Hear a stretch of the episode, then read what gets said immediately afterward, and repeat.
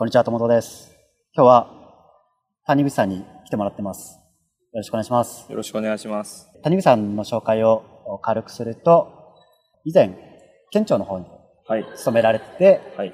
えー今は、それ以外の活動をはい。メインにされているとはい。いうことで、えーまあ、最初、前半は、いわゆるまあ、公務員、はい試験の話をしつつ、後半はその県庁の話とか、はい。あとは地方自治とか、地方自治といいますか、あ地方で働くことについてのはい。話をしてもらいたいと思います。はい。よろしくお願いします。よろしくお願いします。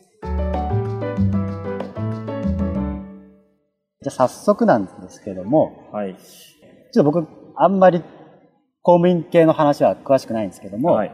よくその、本屋さんとかに行くと、地方上級っていうくくりがあるじゃないですか。あります。で、まあ、はい上級っていう言葉なんか、あんまり日常で出てこないというか、そうですね。あの、なんか上級市民とかね、うん。そういうなんか、上級があるってことは下級があるのかみたいな、はいはいはい。中中級、中流があるのかみたいな、はそんなイイメージがあると思うんですけど、まあ、なんか聞いた話だと、いわゆるその県庁の職員になるには、はい。あの、地方上級の試験を受けなきゃいけないとうんいうような話を聞いたんですけども、はい。ちょっとそこら辺どういう仕組みになってるか教えてもらってもいいですか？はい。どう、どうだったかな？僕もそんな詳しくはわからないんですけど、僕の認識だと、はいその、えっ、と、県、県とか、あと市役所もそうなんですけど、大体大卒はい。以上の人が受けるような試験が確か上級だった気がします。なんで高卒とかだとまたちょっとまた別のうんうん区分に確かなってきたと思う。初級とかだったかなう。んうん。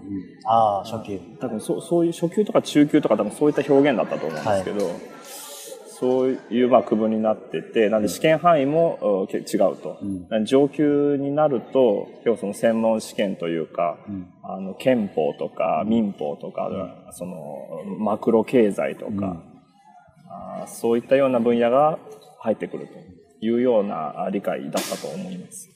まあちょっと試験の詳しい話を聞く前に、まあ、イイメージとして、はい。まあその、一応なんか地方上級っていうこうくくりがあって、はい。た大層な名前じゃないですか、上級。はい。どうなの実際、まあ以前、その県庁の方でお勤めだったと思うんですけども、はい。まあいわゆる地方上級とくくられる試験に合格して、はい。どうその上級な暮らしはできるもんなんですか？ああ、どうですかね。その、あーまあ、収入で言うと、あの、僕今その鳥取県に住んでいるんですけども、そこは出しちゃっても大丈夫です。あ全然大丈夫、大丈夫です。鳥取県だとすると、その、おまあ、とても所所得の平均所得がそとても低いので、うんいくらだったかな？300万円台とか、本当にそれを切るぐらいの勢いだったと思うんですけど、平均平均が。本当に、全国の平均が400ちょいぐらい。もうちょっと低かったんじゃないですかね。東京だけがズバンとこう高くて。東京だけだとなんかご500万か600万ぐらいの間ぐらいだった気がするんですけど。そういう中では、ちゃんと月々もらえて、で、まあ、ボーナスもちゃんと1年に4ヶ月分ですか、出てっていうようなあ公務員っていうのは、その中でも相当上位の、そのピラミッドのうん本当に上位何パーセントっていうところだと思いますね、収入的には。はい。じゃあ、あながち、まあ、過去地方で上級っていうのも、まあ、間違ってはないかなと。間違ってはない。そう。まあ、そそんなになんか上級市民な生活をしてるわけでもないっていう。まあでも相当でも生活に余裕はあると思いますね。うん結構、あの、その、公務員同士の夫婦っていうのも多いですし、はいはい。そういう意味では結構そういう格差っていうのは大きい気がしますね。まあ、そんな地方上級というか、まあ、あの、公務員に、はいどうやったらなれるかっていうはい、話を、はい、はい。おーしてもらしていきたいんですけども、僕の、なんすかね、あの、ぼんやりとした記憶が正しければ、確かその、試験に受かるまで、割となんかフリーター生活が長かったように、お記憶してるんですけどですも、ね。どんくらいフリーターしてました？その時って。その時は卒業してからでも2年、2年半とか、えー、3年、むしろ3年ぐらいはしてたかもしれないですね。はい。じゃあそんなフリーターをしてた、はい。えー谷さんでも、はいお地方上級市民になれた、はいはいはいはいはい。えー方法っていうのをちょっと聞いていきたいと思います。はい。はいで、タイトルでいきます。タイトルで、タイトルでいきましょうか。はい。フリーターからはい。地方上級にな地方上級市民になった話みたいな感じで。はいそういうタイトル決まりましたね。了解です。ははいい。えーで、だから公務員っていうと、うんまあ大体有名どころだと、まあ今はなくなっちゃいましたけど、国家一種とか、はいあーまあ今国家総合職みたいな、はいまあいわゆるキャリア官僚みたいなはい。のもありますけれども、試験の内容としては。どんな科目がありますか？試験の科目としては、まあ、大きくその教養科目と呼ばれるもの、あの本当に学校で学んだような、あ国語算数理科社会みたいな、はい。そういうものとあとはあの最初の方に少し申し上げましたあの憲法とか法律だとか、はいあるいはその行政政治とか行政とか、あるいはまあ国際はい情勢の話だったりとか、あとはあそうですね、あの、その経済とかですね、そういった分野の専門科目というのに、まあ、二つ、教養と専門とっていうのに二つ、まあ、対別されるんですけども、じゃあまあ教養の方から。はいなんか、イメージとしては、センター試験が、なんかさらにこう、はい。細分化したみたいなイメージなんですけども、はい。どど教養試験は、えーどんな試験ですか？教養試験は、本当にもうセンター試験みたいなものを、うん。マークシートだったと思うんですけど、ただまあ問題数的に全然、えーどうだったかな？本当に 1, 1科目数問ずつぐらい出るようなイメージなので、えー極端な話、その苦手なものだったら切ってもまあそこまで痛みは出ないというか、じゃあこの、まあ、ちょっと多分言葉で言っても伝わりにくいと思うんで、はい。えー画面で用意しておきます。あ、はい。これは 画面で用意しておきましょう。はい。お願いしえーます。というわけで、まあ、じゃあ画面が出たという、はい。うーして、えー分類的には大きく5個。はい。人文科学、社会科学、自然科学、はい。えー数的処理、はいあと文章理解はい。のお5つということで。それぞれ、ちょっとし、記憶してる限りでも、はいあの、どんな対策をしたもしくはなんか、どんな参考書を、ちなみに、勉強は、どっか専門学校とか通ってたりするの独学でした？独学でしたね。じゃあちょっとタイトルを改めましょう。えーフリーターだった俺が独学で地方上級市民になって話にしましょう。少しずつ売れる匂いがしてきましたね。はい じゃあ、独学っていうのは、まあ、参考書とかを使ってたってことですよね。そうですね。はい。えー教養試験に使ったはい。参考書、覚えてる限りで、はい。えー、っと、何だったかな。あの、参考書に、参考書選びの本みたいな参考書なのはい。があって、それにもう完全沿ってやった感じですね。あれですね、あの、受かる勉強法、落ちる勉強法シリーズあ、みたいな。なやつ。表紙にちょっとキャラクターが一人書いてあって、みたいな。あれのおすすめ本みたいなのをとりあえず片っ端から買って、それをひたすらやってた感じですね。じゃあそのおすすめ本をはい。おすすめしておきましょうかね。あ、そうですね。えーそのまあおすすめ本通りやって実際どうでした、はいよかその通りでよ問題なかったそれともなんか、いや、ここはこっちの参考書が良かったなみたいなのってあります？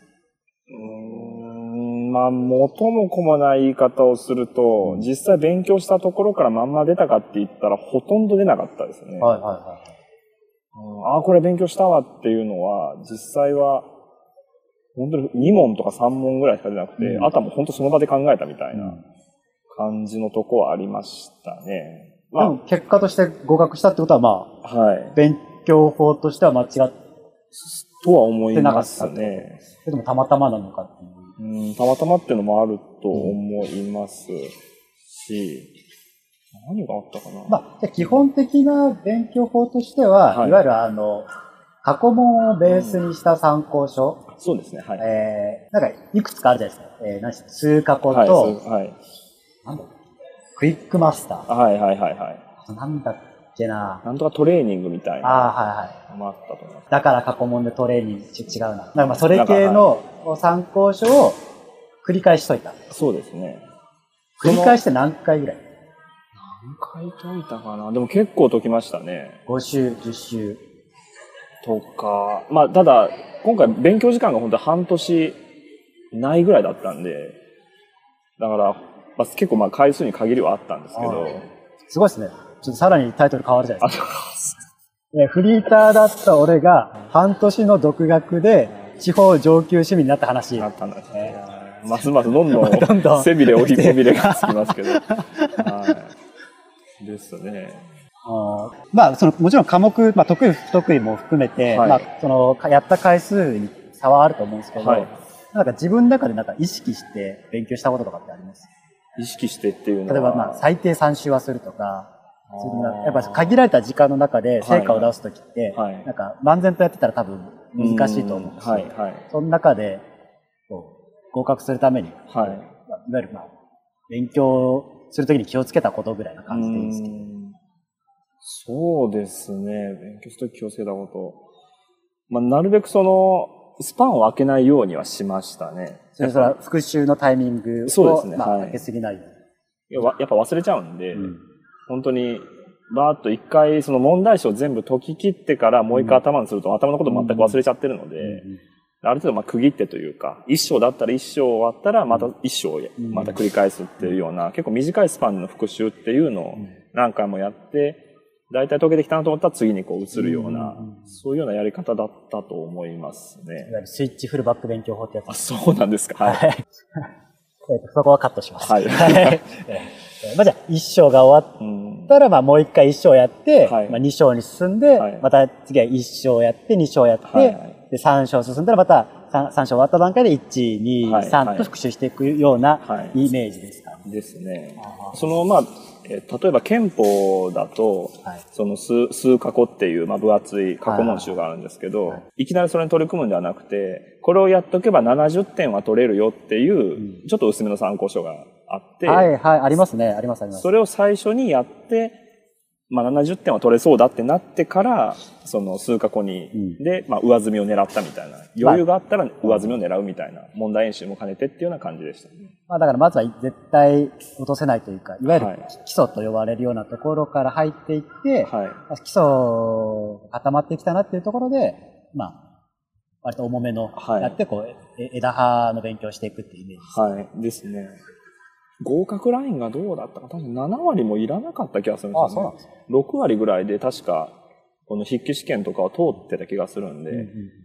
なので1個にこうバーっとやって、5問しか出ないのを5点満点取るというよりかは、全部まんべんなくやって、そこそこ全部取って、うん。まあ、全部5割ぐらいにした後に、じゃあど、どれでこう6割、7割に乗せていくかっていう話というか、そこまでガチガチな勉強、まあ、まあ、まあ範囲がとにかく広いので、うん。全部で、なんぼだ、に20とか30とかの科目数があるんで、そうです。まあ各人文科学、社会科学、自然科学がそれぞれまあ4つとか5個とかに分かれてって、まあ数的処理とか文章理解も3つずつとかに分かれてるんで、まあ、あー正直まあ、かなりの数うん、科目数になると思うんですけど、それ、さっき言ったようなはい。やり方、その、1章やって2章やっうん。た、1章やって2章やって、また1章2章やって3章やってみたいはない。やり方だと、かなり時間取られると思うんですけども、ね。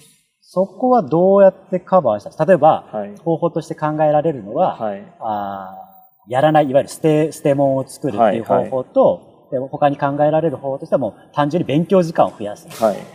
そこら辺はどう、どう、ちょっと聞いて、捨て物はありました？質問はありましたね。その、自分が高校の時にやってない物理とか、あ物理だけだったかな。確か物理は確か捨てましたね。全くやらずに。もう一問目のその、本当最低限のレベルすらも見たこともなかったので、うん。これはちょっと時間かけてももったいないなっていうところがあって、ある程度、自分、まあ自分文系だったんですけど、はい。文系の科目っていうのをザラザラっとやって、あとは本当にえー忘れてる生物とか、まあ、地学とかは結構暗記系だったと思うんですけど、地理とか、そういうのをやってっていうような感じで、取れそうなものだけやって、結構何個かは捨てましたね。はそれ、やっぱりその専門とかの方が圧倒的に時間はかかると思う。そうですね。教養の方は各各科目なんか、一日の勉強時間とかはどうしてますそれともな、例えば、はい。あの日日によってやる科目を変えるとか、はいなんか一日、とりあえずなんか30分ぐらいでまんべんなくやるとか。ああ、その勉強のスケジュールっていうのは、なんか、ウェブサイトで見ましたね。こういう結構超上級とか、うん。まあ、公務員試験の勉強法サイトみたいなの結構たくさんあるんですけど、そういうこう、まあ、うそれで検索したのの上から何個かパッパッパッと見ていく中で、スケジュールとかっていうのも結構やっぱ出してるところが多くて、1年プランだとこうとか半年プランだとこうみたいなものがあって、それを見ながらそれに全く合わせてやってた感じです。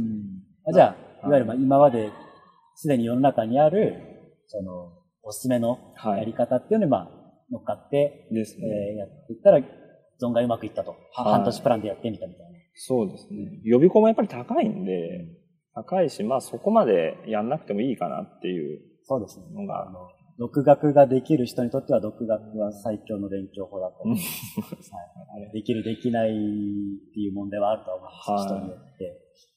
まあ、じゃあ、数的処理と文章理解も、まあはいそのおすすめの勉強法に乗っかってやったと。ですね。うん。それも本当に数的処理の参考書も本当その、あの参考書に載ってたはい。やつを選んだんです。が、はい。本当に初級の初級というか、うん。初めてやる人向けみたいなのをひたすら繰り返しやって、うん。それ以上の問題が出たらもう捨てようっていうような、基本的にそんな感じですね。全部最低限のとこだけやって、難しいのが出た。ら結局4択なんで、4択か5択ぐらいなんで、分かんなかったらまあ絞ってもう2分の1でいいやっつってこう、うん。つけるぐらいの気も気軽さと、うんそこまでまあ、ガチガチにせずにやった感じはありましたね。え、レベル的にはどんなレベルが出るんですか？結構もう激ムズなのか、はい。優しい、まあなんか、ちょっとなんか、いいわゆる SPI ぐらいのレベルなのか、はいはいさらに難しいのか。まあ、そこまで難しくはない、うん、むずなんて言ったらいいんですかね。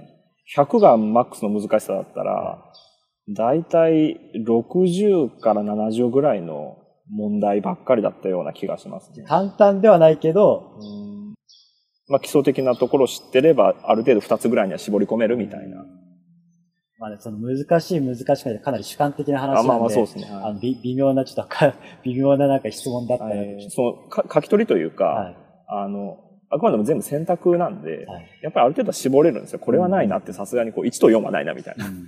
とりあえずまあ2と3でどっちかだなってっていう感じでしたかねだか。らそれって数学苦手な人でもできるもんですか数的処理は。そうですね。数的処理は、多分、まあ僕も全部やったわけではないですけど、はいある程度問題のパターンっていうのは決まってて、例えばなんかこう速度がどうとかみたいな、はいはいこう何周で A か B 区に追いつくでしょうみたいな話とか。小学校みたいな話ですね。はい。組み合わせの問題とか、はいそういうの全部パターンがあるので、はいそれをある程度最低限覚えてったら解ける問題。で、それ以上の組み合わせとかさらに難しい問題になってきたら、また別ですけど。おすすめ参考書は、はいえーおすすめ参考書が書かれている本がおすすめですと。いうことでよろいいですかね。はい独学はできる、独学は可能だと。うーん、と思いますね。うんはい。ちょっと後でじゃあ、まあ、その参考書以外の質問をしていきたいとは思うんですけど。じゃあ、専門科目の方なんですけども、まあ、専門科目はこれがまあまた科目数が多くて、大きく分けると3つで、はい。ちょっとまあ、が画面の方に出しとこうと思いますので、はい。は行政、法律、経済で分かれて、はい。はい。またそれがそれぞれ、まあ4つ5つぐらい、はい。3つ4つ5つぐらいに分かれているようなはい。感じで、これはどうやって勉強しました？これは全部数、その数過去という分厚いやつでした、ね。正式名称なんでスーパー過去問、スーパー過去問？スーパー過去問問題集。問題集。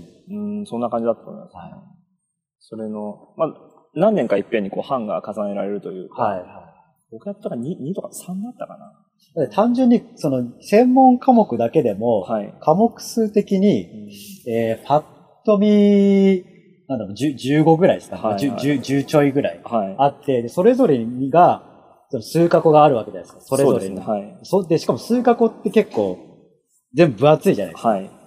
ほなんか、数過去でもなんか薄いやつでも他の本と比べると厚い方みたいな、うんはい。レベルで、それをなんか10個も、十数個も集めてたら、はい相当重いというか、そうですね。場所も取るし、多分そんな人間キャパないと思うんですけうど。この専門科目はどうやって勉強したんですか、その数過去で言うと、半分ぐらいかな、は解説なんですよ。うんうんで、問題は半分ぐらいで、うんなんでそこまでもうゴリゴリって感じではないんですけど、うんまあ、これも本当ひたすら解いてった感じですね。解い、まあ、問題見て、最初は全く解けないので、まあ、バーっと見て、すぐ解説を読んで、はい。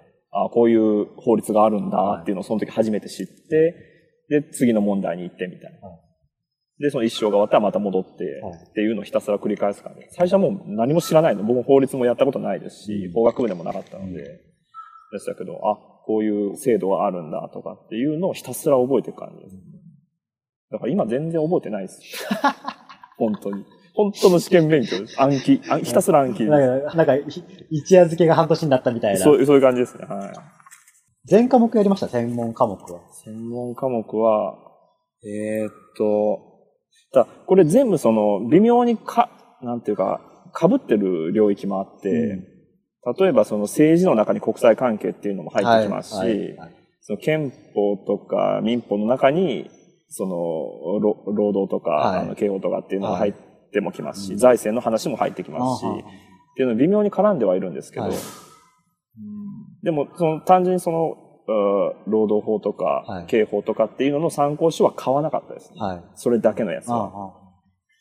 どうだ確かその労働法とか刑法とかっていうのも1、2問しか出ないっていうものだったと思うので、うん、それのためにわざわざもっとたくさん出る憲法とか民法とかを削る、うん、勉強時間を削る理由はないなっていう。うん、えっ、ー、と、専門科目で、まあ、特にこう、力入れて勉強した科目ってどうですか？そうですね。大体聞く話だと憲法と、はい、まあ、経済言論と、いわゆる経済言論というのは、はい、マクロ経済、ミクロ経済、国際、えー、経済みたいなのが入ったやつで、えー、あとは行政から、えー、どれか一個って感じですかね。政治か行政か、国際関係かはい。法律から二つ。憲法か、行政か民法か。っていうところだと思うんですけども。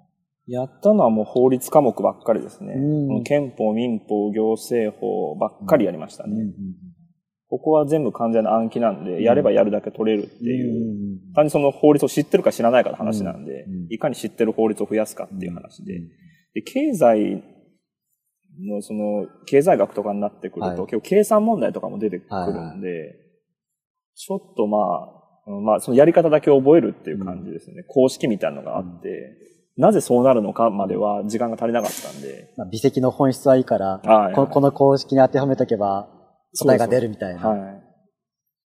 なんでそういうの人何個、何パターンか覚えておいて、うん、当時出たらどれか試してみて、うん、答えがそれっぽいのが出たらそれにするみたいな。うん、本当にそのレベル。でも、解放テクニックみたいな。はい。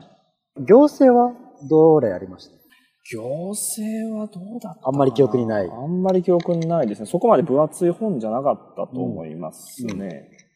うん、本当今までの流れとか、うん。どういう問題だったかな。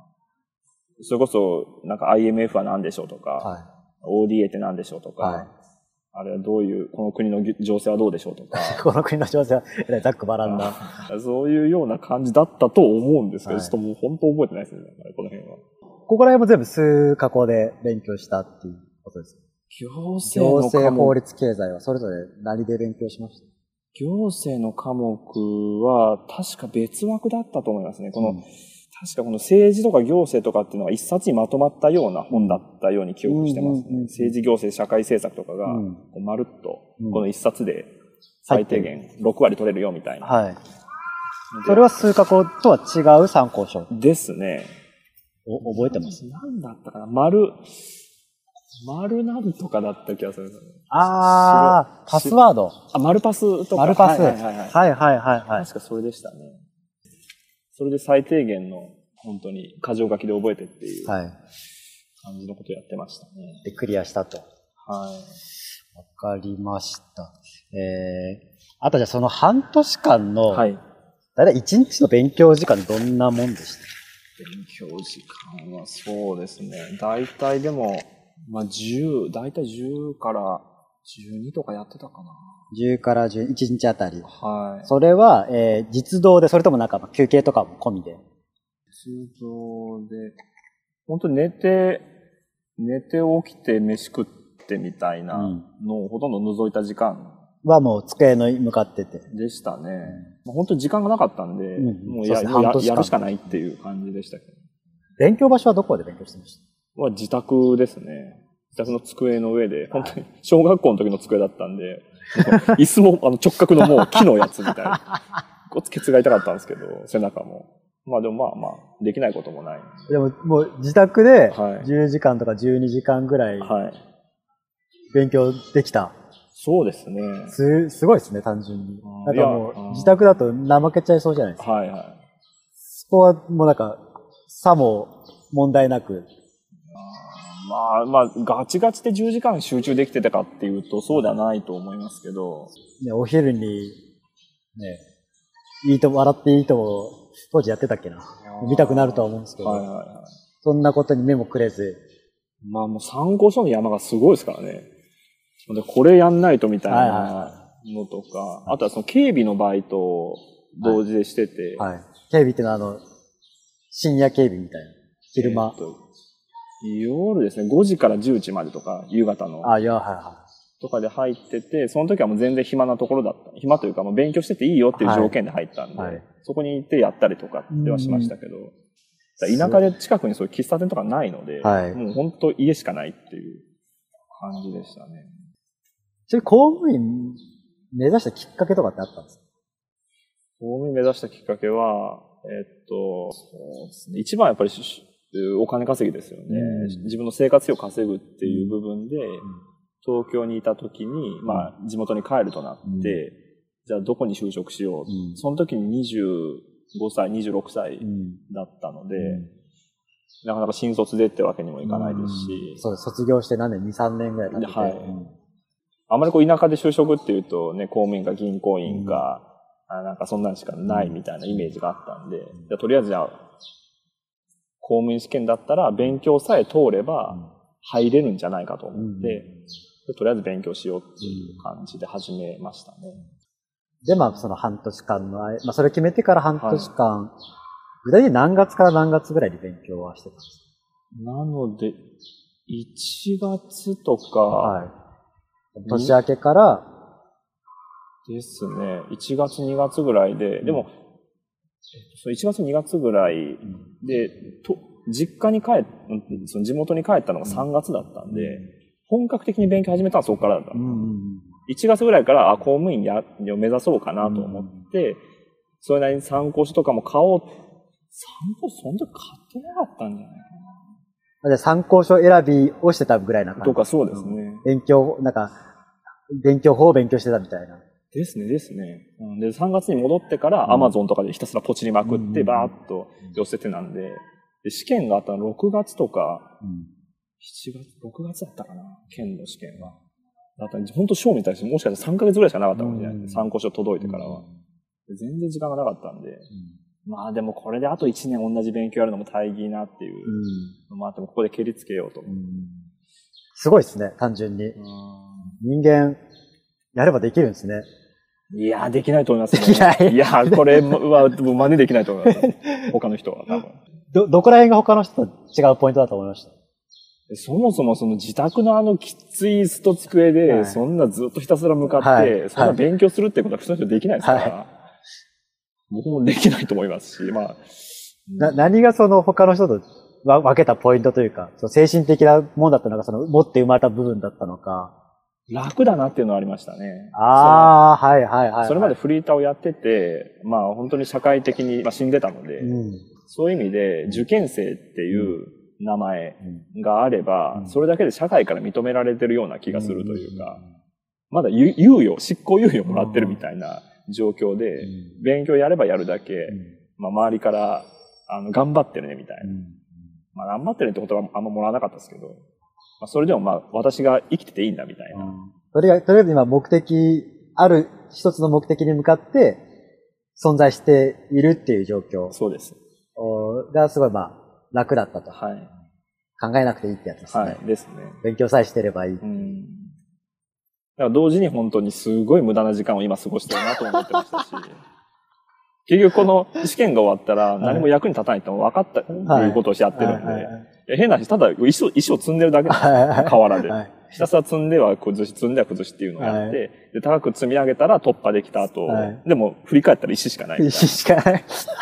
実際僕も全くその時の知識も覚えてないですし、だからとても無駄な時間だったなと思いますけど、まあ、それはまあシステムの話ですからね。まあ、そう、そうです。まあ、そういう試験になってるってだけの話試験、まあ、テスト勉強というか試験、いわゆるペーパー試験っていうのが、うんまあ、一定期間なり一定し、一定数の知識を問うのがペーパーテストですからね。はい。本当にそこはもう良くないと思います。はい。まあ、まあ、じ実実動3ヶ月とはいえ、はいよくできたって、まあ逆に、き期限が決まってたってのもあ、そうですね。あるかもしれない。はいこの3ヶ月間だけ頑張ればいいみたいな。そうですね。でもその期間は本当他のこ一切を金繰りしてて、うん。もう名刺を食うか勉強するか、そうですね。点取りマシンとかしてたってことです。はい。まあ、あとはその、まあ、これは筆記試験の話なんですけど、はい。これをその6割、7割でボーダーを超えた後は面接があるんですよ、ねああ、そう、あそう、そこの話もちょっと聞こうと思ってた。はいそう。いわゆるなんか、まあ、僕が恐ろしいなって思ったのが、うんいわゆる完全にペーパーテストだけの判断するんじゃなくて、はいなんか面接っていうなんか非常に曖昧はない要件が入ってくるじゃないですか。はい。そこはどうされたんですか？そまあ、そもそもまあ、